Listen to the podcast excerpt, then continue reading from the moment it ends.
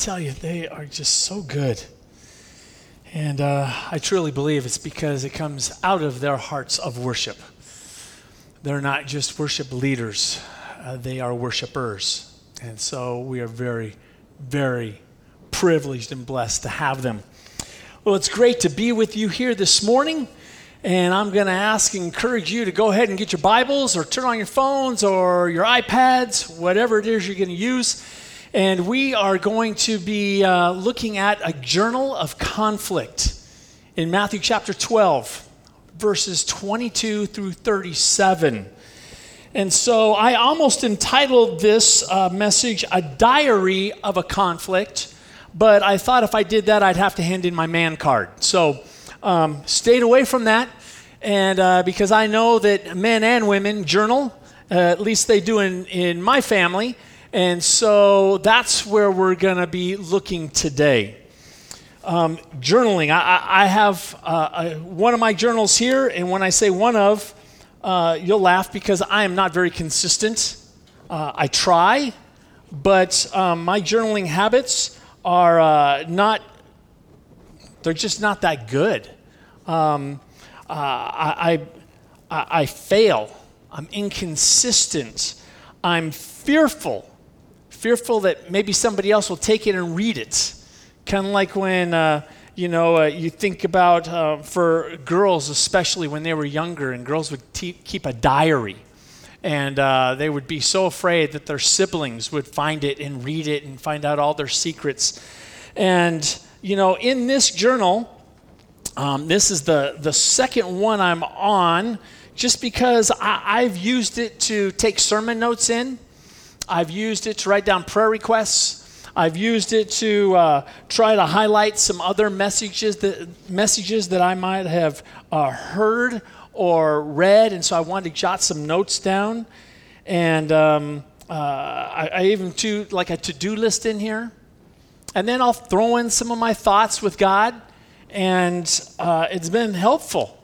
It's it's really been something that's uh, been so beneficial to me and this is probably the longest I've been doing this now uh, for these last few months because I would always start and stop.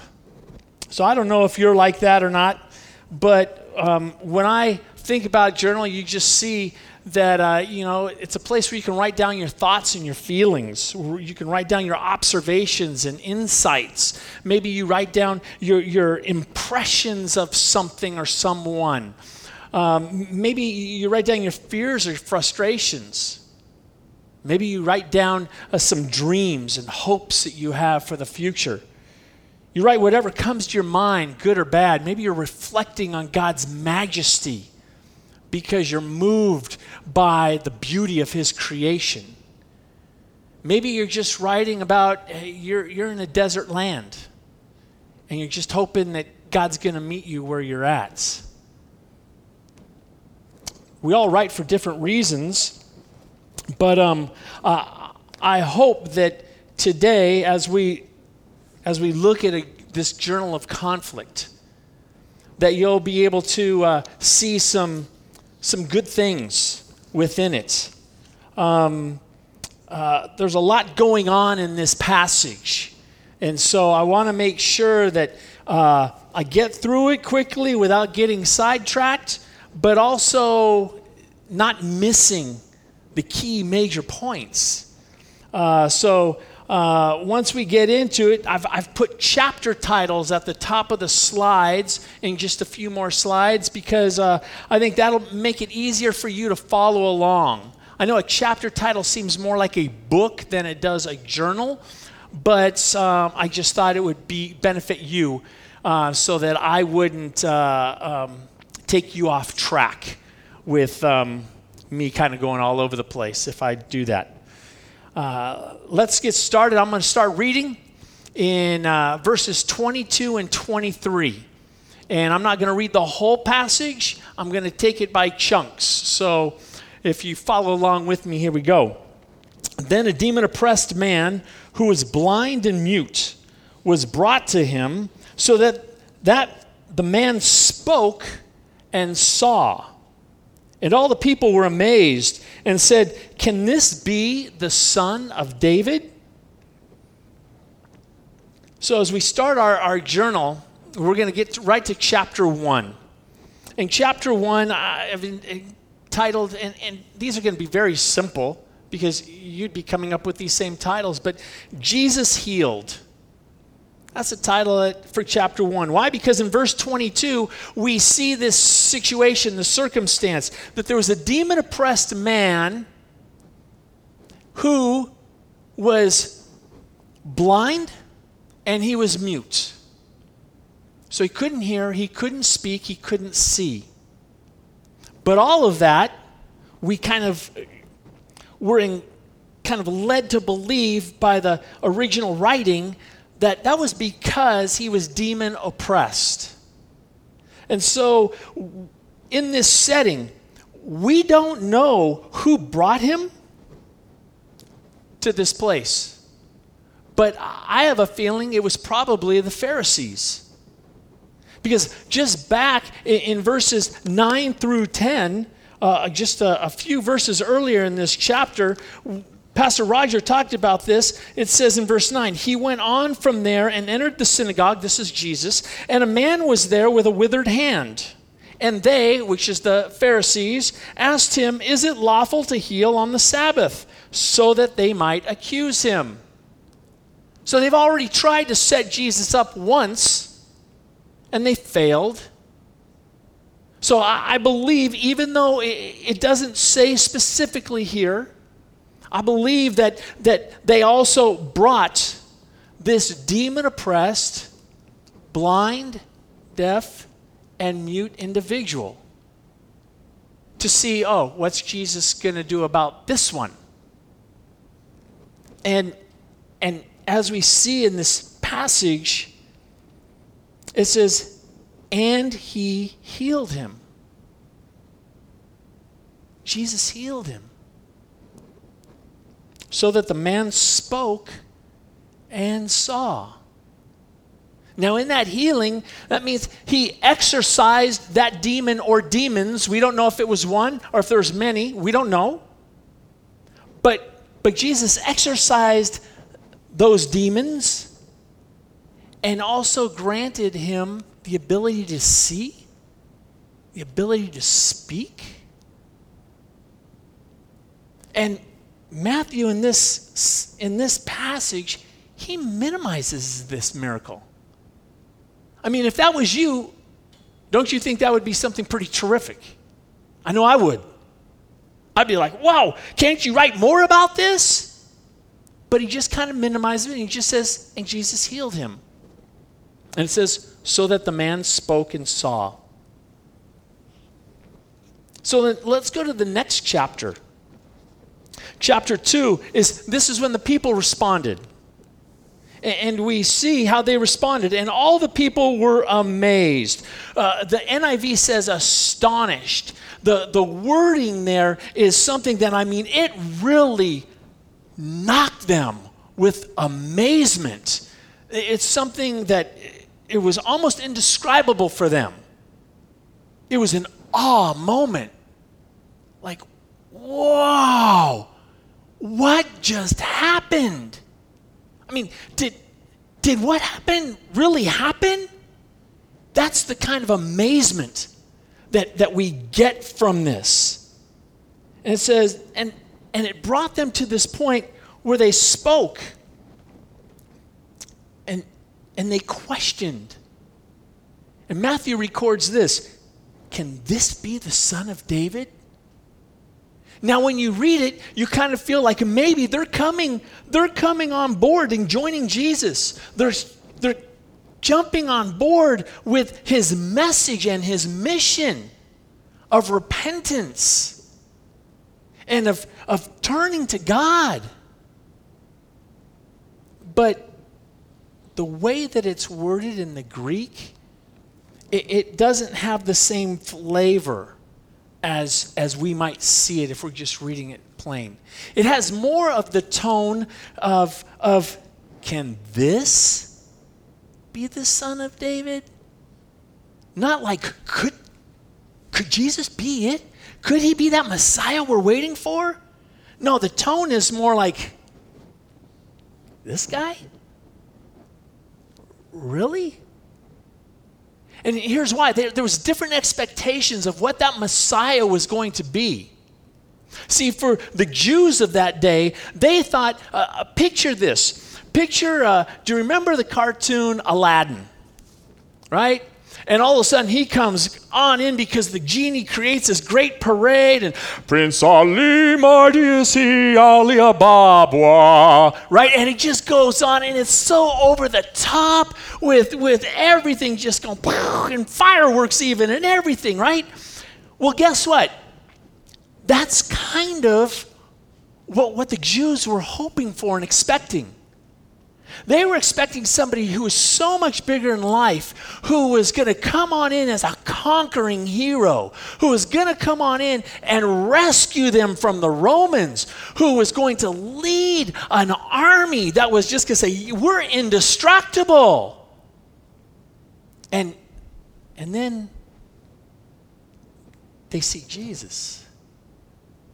And they can't deny that he's performing incredible miracles. Miracles that the coming Messiah was prophesied to, to bring healing. But they just couldn't wrap their head around it. Because, wait, this guy, nothing good comes out of Nazareth. Wait, he's a Galilean. Isn't that the carpenter's son? So they're struggling and they're wrestling with this.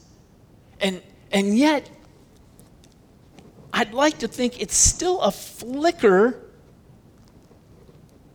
that, well, can, can this be the son of David? Yeah. But guess what? I think that just that recognition, just that possibility, just that, just little tiny minutia of a chance that rocked the Pharisees.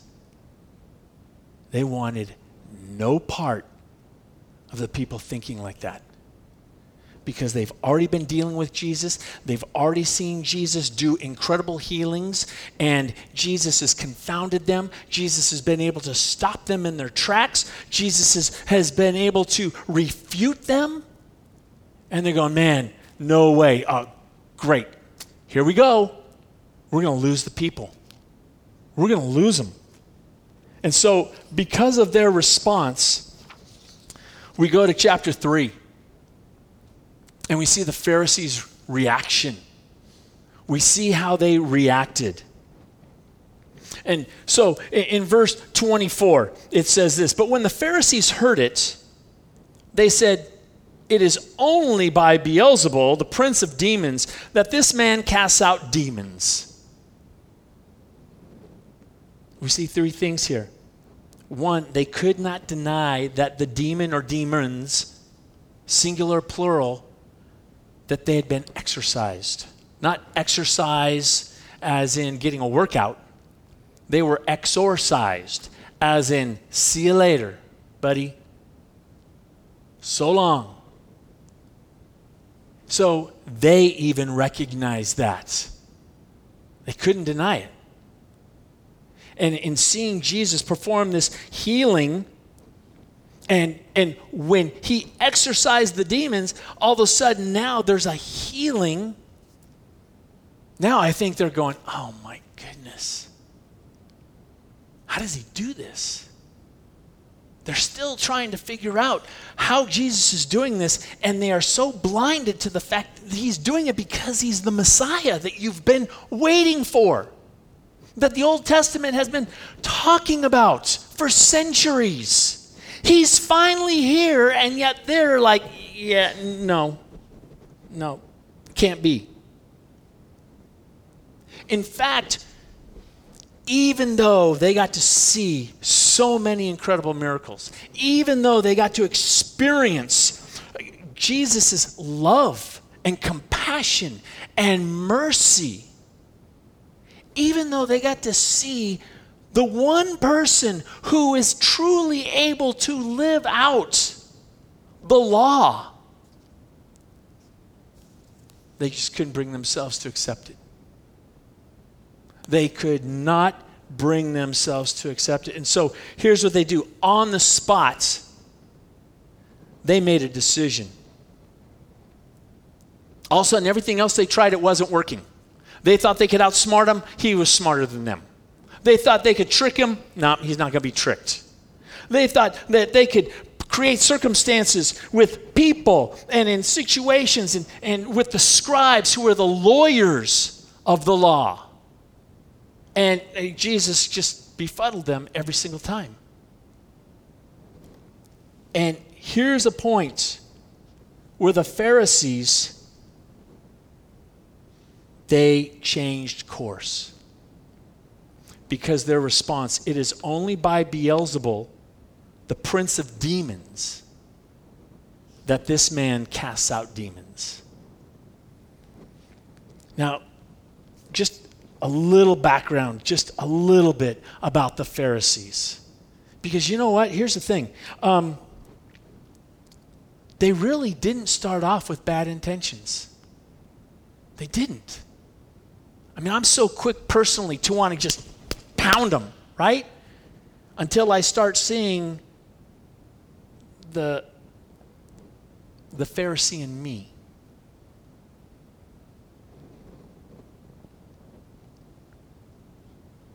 The Pharisees were the conservatives of the day.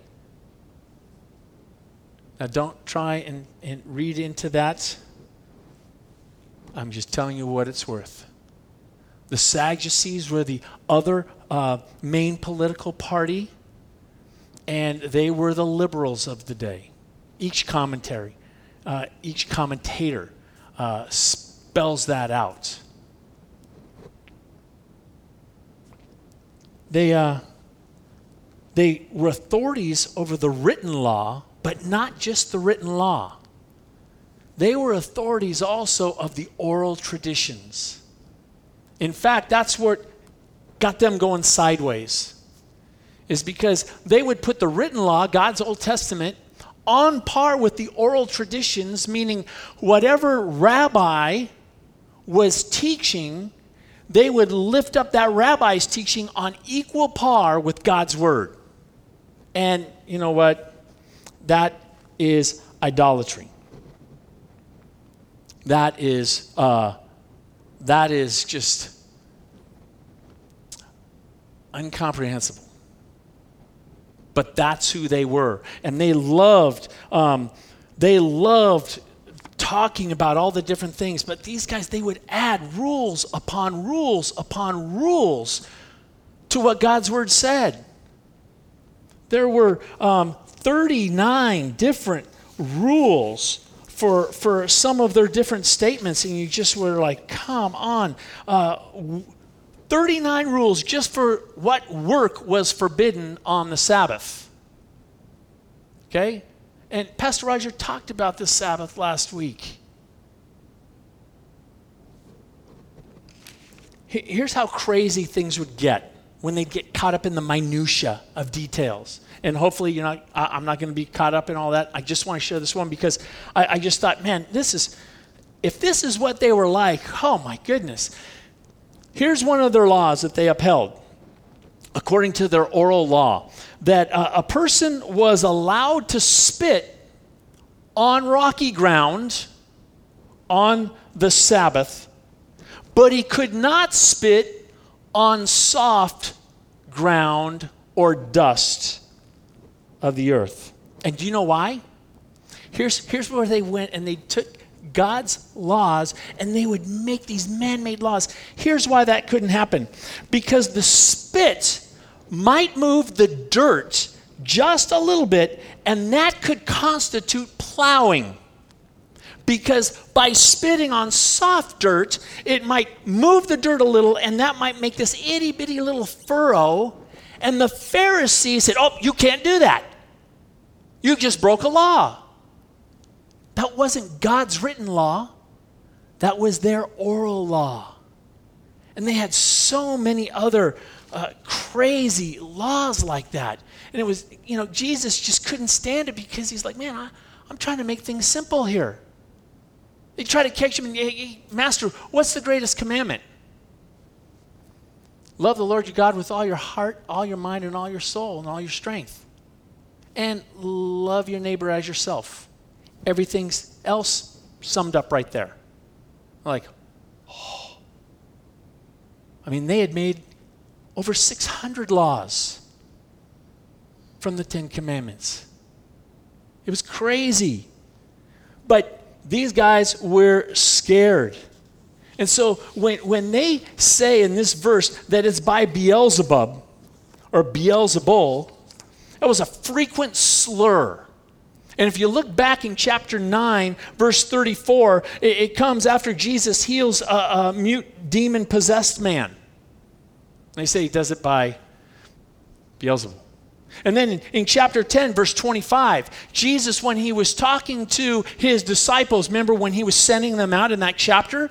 And, and he tells them that I, if I, who am the head of the household of God, am called Beelzebub, who's the head of the household of demons, uh, that you guys can expect the same thing. And then here we are in, in this chapter when they say only by Beelzebul. So now they are really starting to hammer in. He says that this man Jesus casts out demons. And I love how Jesus then goes on the attack. So in chapter 4, I've just titled it Jesus uh, Rebuked. And it's not that he was rebuked, but boy, did he do some good rebuking. So in verse 25, it says this Knowing their thoughts, he said to them, Every kingdom divided against itself is laid waste, and no city or house divided against itself will stand. So, right off the bat, he's saying every kingdom, every city, and every house.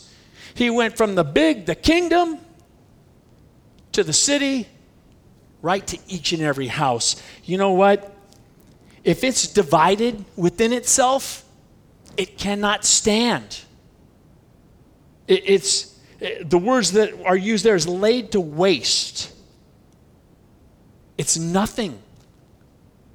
There, there's no structure. There's, there's nothing there. Because if you have in house battling, it happened in Jesus' days, it happens in our day. Where we've got people who are just constantly like this happens in our government. It happens in all kinds of places. You know what? Unfortunately, I'm so sad when I see it. It happens on social media. And there's Christians who are doing this. If I wasn't a Christian, guess what? I wouldn't want to be a part of what you say you're a part of, Christian. If I just see you battling each other and, and trying to, to win an argument. Where's Jesus' love? Where's his compassion? Where's his mercy? Where's his forgiveness? So, a house divided, it will not stand.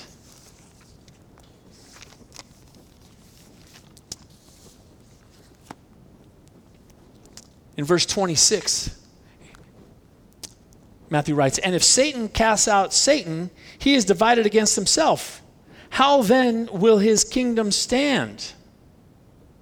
You know, Jesus just, when we read it, he makes it seem so smart and so simple. He's saying, hey, any house that's divided, it's going to be a mess.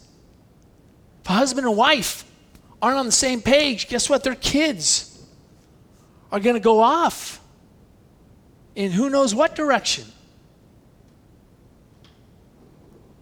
And right here, he's saying, and if Satan casts out Satan, it's like, come on, guys, really, this is the best you got? I mean, I mean, If Satan casts out Satan, he is divided against himself. I just kind of think about, you know, a person who's, be quiet. No, you be quiet. No, shut up. Oh, I'm not going to shut up. You be shut up. You know, it's like you're, you're just fighting with yourself. It makes no sense. You get nowhere. And Jesus is trying to point out, he goes, come on, how, how, could, how could Satan's kingdom stand? He's not defending Satan. He knows Satan's the enemy. But he's saying, guys, really? You think Satan and I are in cahoots? We're working together. He's uh, getting uh, men and women to uh, be possessed, and I'm freeing them from that. I'm healing them from that. But you guys really think we're doing this together? The absurdity. The absurdity. Verse 27. And if I cast out demons by Beelzebul, by whom do your sons cast them out? Therefore, they will be your judges. Oh man, this, this is where Jesus, I mean, he, he just throws it down on these Pharisees. He's, he's letting them know if, if Jesus casts out demons with Satan, what about the Pharisees' disciples? Because they've, they're trying to do that too. The only thing that we see about that is, is in Acts chapter 19. The sons of Sceva. And they like, oh, oh, we want to perform this exorcism that, that Paul does. And so it's like, yeah, so we want to exorcise these demons out of you by the name of Jesus that, that Paul preaches about. And the demon possessed guy, uh, seven guys went into the house. The demon possessed guy goes, okay, Jesus, I know. Paul, yeah, I know. Who are you? And he proceeds to strip them of their clothes, beat them up, and they go running out of the house naked and beaten up by one guy. Because he's like, You guys are fakes. You can say the words, but he's not real in your life. I know who he is when Jesus comes around, I'm, I'm going to hide. I'm going to do whatever I can because uh, I don't want to deal with that. I don't want to have to be uh, told to go into some pigs or some other animals or cast out forever. So, if, if Jesus is, is casting out demons by Beelzebul, then what about the Pharisees' disciples? The word there is sons, but that just means, hey, by your team. And, and here's the dilemma because Jesus then says, therefore, they will be your judges. And here's the dilemma, folks. Um, if Jesus casts out demons with Satan, A, if they say Satan, then uh, they would have to admit that they too wouldn't be righteous that they too were working hand in hand with Satan. And no disciple of a Pharisee is ever going to admit that. But if they don't say that, the other alternative is, is that if they say God, then they make Jesus' point. And then they make the Pharisees out to be liars. So no matter how this question is answered, Jesus wins, the Pharisees lose. They're in a no win situation and they put themselves in it because they refuse to believe that Jesus is the Son of God, the only and true Messiah. Look at verse 28. Uh, but if it is by the Spirit of God that I cast out demons, then the kingdom of God has come upon you. Notice he says there, it is by the Spirit of God that Jesus did these miracles. The Spirit working in Jesus to do these miracles. Jesus doesn't claim to do these miracles on his own. He's doing them with the power of the Holy Spirit. And also, notice what he states here. He says, If by the Spirit of God, then guess what? Then the kingdom of God has come upon you. Now, it's come upon you doesn't mean that all of a sudden it came upon the Pharisees. Oh, no, no, no, no. They were so far away from it, it's not even funny. But they, J- Jesus is just saying that the kingdom of God, here I am. I'm here. And the kingdom's with me. That was a powerful, powerful rebuke. Now, verse 29, chapter 5. Jesus restrained. He wasn't restrained, Jesus restrained. Look at verse 29. Or how can someone enter a strong man's house and plunder his goods unless he first binds the strong man? Then indeed the man, uh, then indeed he may plunder the house. So Jesus is using this example, but he's pointing out that, hey, Satan is the strong man here. So, how can someone enter a strong man's house and plunder it? Because a strong man, he's going to have it protected. He's going to be like, hey, nobody's going to come and mess with me. I mean, it's kind of like I got guard dogs, I got all kinds of cameras, I got guns, I got all kinds of stuff you don't even know about. No one's going to come and mess with me. Why? Because he's the strong man. But Jesus says that someone, he binds him. He binds him first. And so, what Jesus is claiming here is that he is more powerful. There's nothing that Satan can do to keep Jesus out. There's nothing that can keep Jesus from binding Satan and keeping him from doing, wrecking havoc on people. And Jesus goes on to say, and, and when he's bound, then guess what? I get to plunder his house. I get to take whatever I want. I, believe that this is uh, uh, kind of referring to I get to bring back those who have been oppressed those who have been possessed, those who have been crippled, those who've been just bound up. I get to free them. Because the strong man, he ain't got nothing on me.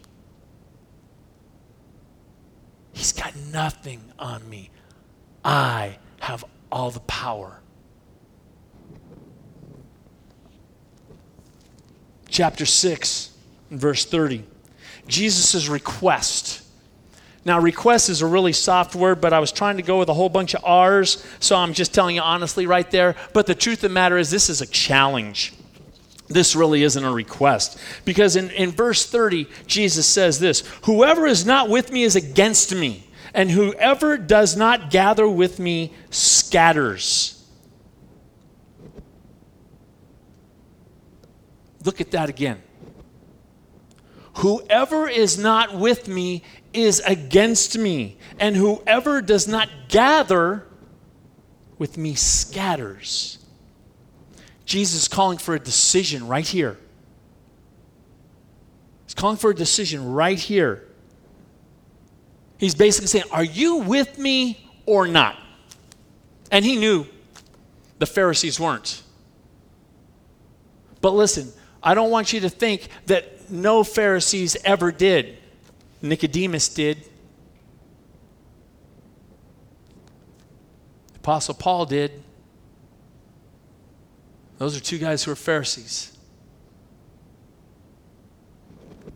But Jesus is saying, hey, you're either going to be helping me gather, you're going to help me to go on out. And, and, again, this is after Jesus had already sent out the 12 and the 70. You're either going to help me to gather my people, the Israelites, as well as the Gentiles, to come into a relationship with me, the living God. Or you're going to be working against me and you're going to be scattering. you're going to be sending people in all kinds of different directions. But you don't have the luxury of just, well, I'll think about it. Jesus doesn't give that option. Are you in or not? Make a choice. Then we get to chapter 7. And even though this passage, and, and we will get to it, uh, uh, is on the unforgivable sin, I chose to rather let's let's look at that Jesus forgives. Look with me, chapter 12, verse 31 and 32. Therefore, I tell you, every sin and blasphemy will be forgiven people but the blasphemy against the Spirit will not be forgiven. And whoever speaks a word against the Son of Man will be forgiven. But whoever speaks against the Holy Spirit will not be forgiven, either in this age or in the age to come.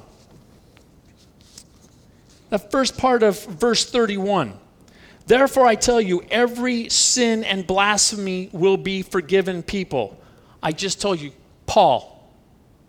And I put the passage here of 1 Timothy 1 verses 12 through 14. And it reads This is Paul writing to Timothy, his words I thank him who has given me strength. Christ Jesus our Lord, because he judged me faithful, appointing me to his service. Look at verse 13. Though formerly I was a blasphemer, persecutor, and insolent opponent. Jesus forgives. He goes on to say, But I received mercy because I had acted ignorantly in unbelief.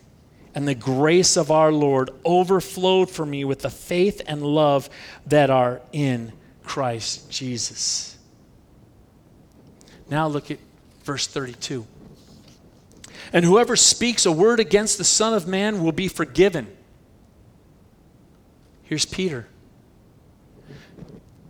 in Mark chapter 14, verses 71 and 72, we read where Peter denies Jesus three times. Look at what it says. But he began to invoke a curse on himself and to swear. He was so upset that Luke records that he cursed and swore. He, he brought a curse on himself and he swore to vehemently deny knowing Jesus. I do not know this man of who you speak. And immediately the rooster crowed a second time, and Peter remembered how Jesus had said to him, Before the rooster crows twice, you will deny me three times. And it says, And he broke down and wept. That could have been the end of Peter. But praise God, we get to see John 21.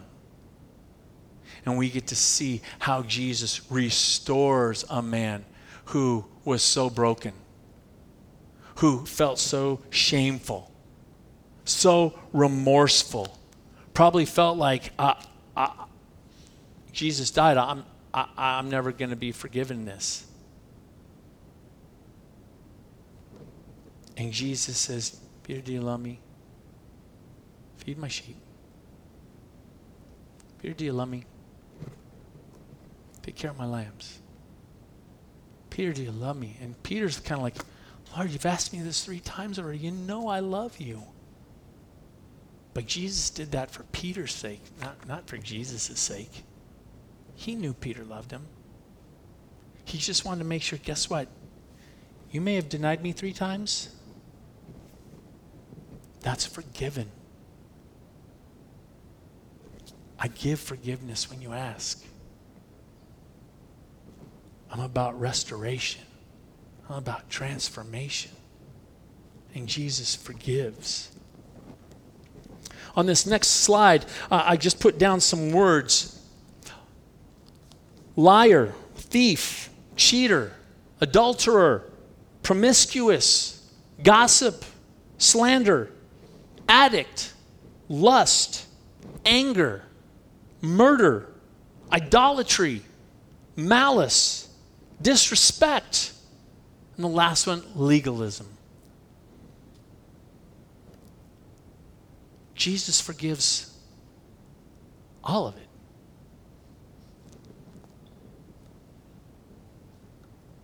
Where would you put your name next to?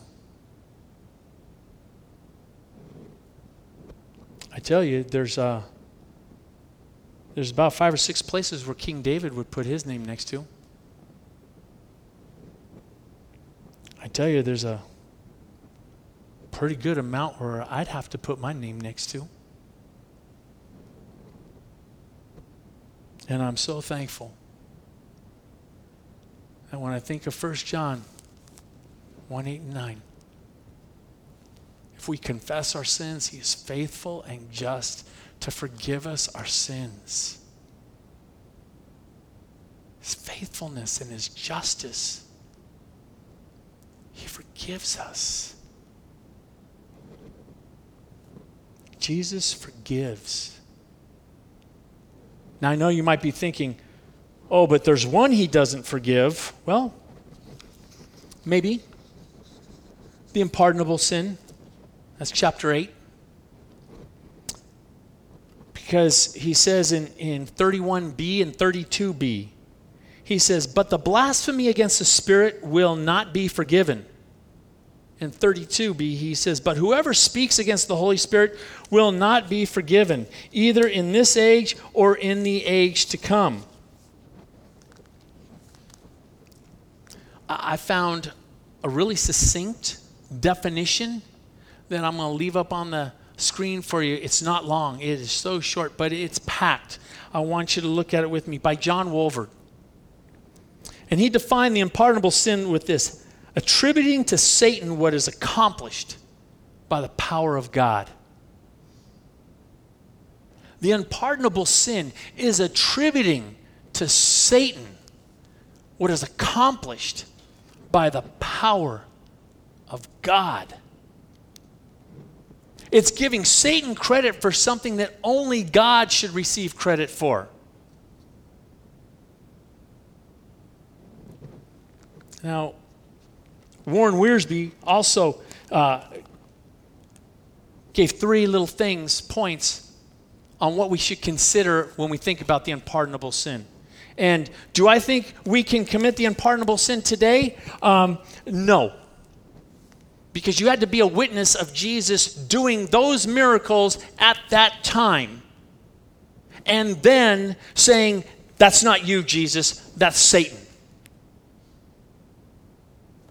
in this specific instance, I kind of go with, with um, some other commentators, some other Bible scholars. I'm not a Bible scholar, but after trying to look it all over, I'm like, this specific instance in this context, that cannot happen today.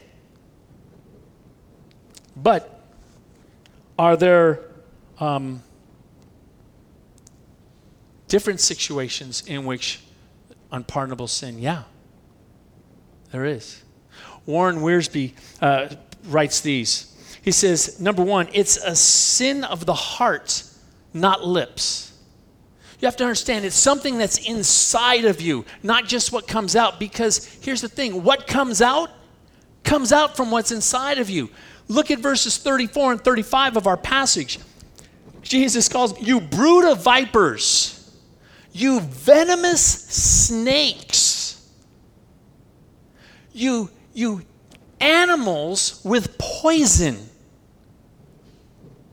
How can you speak good when you are evil?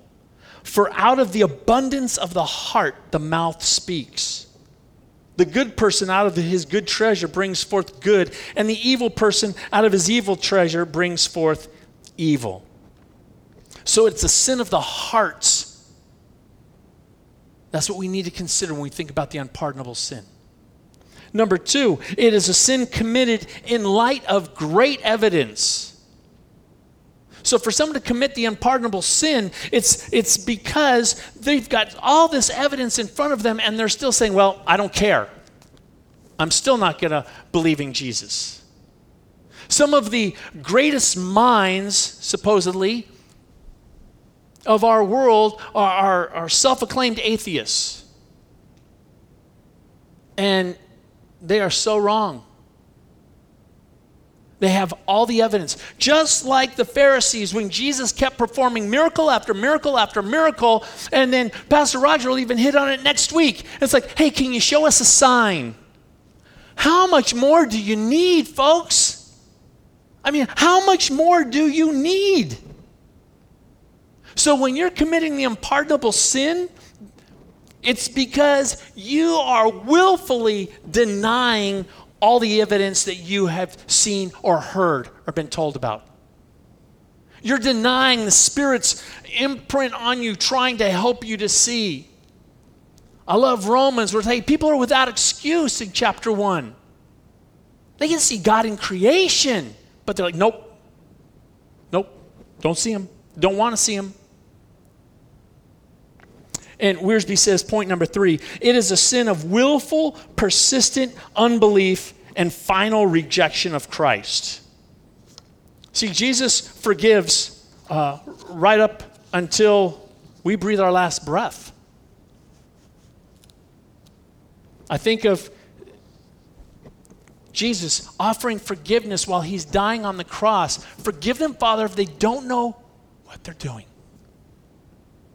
He's offering forgiveness for them, and they haven't even asked for it.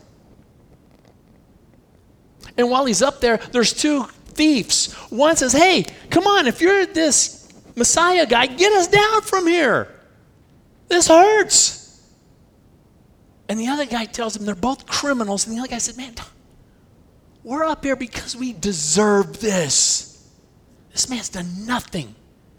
And in simple act of faith. He's Jesus, can you remember me when you enter into your kingdom? He didn't have to pray this long prayer. He recognized who Jesus was, and Jesus knew it, and he said, Yep, from this day forward, you got it. So some of you are, are going to be uh, thinking, I can wait a little longer. Well, maybe you can. Maybe you can't. I, I'd hate to take that chance myself. And I just want to close. Um, what's written in your journal? What's in your journal? The journal of your heart. Is there unresolved conflict? Is there uh, some Phariseeism? Legalism? Are you judgmental? Do you want to try to fix everybody else and ignore the sickness you've got going on in your own body, in your own mind, in your own spirit? Is there unconfessed sin? Listen, I ask these things because guess what? You don't want to just hear a message each week. And if you do, you are wrong. Because when Pastor Roger opens up God's Word, it's not just so you can hear what he studied. When I'm preaching, it's not so you can hear what we've studied. It's so that when we share God's Word, the Holy Spirit comes to you and he brings conviction so that there's going to be a desire to change, to be transformed more into the image of Jesus Christ. Not to hear another good talk or not to rate it, well, that one's only a C, Craig, because, you know, I really kind of don't like you that much, but I'll put up with you, or anything like that. God's wanting to do some heart surgery. Because that's the only way then He can help you with your mouth. It's the only way He can help you with your mind.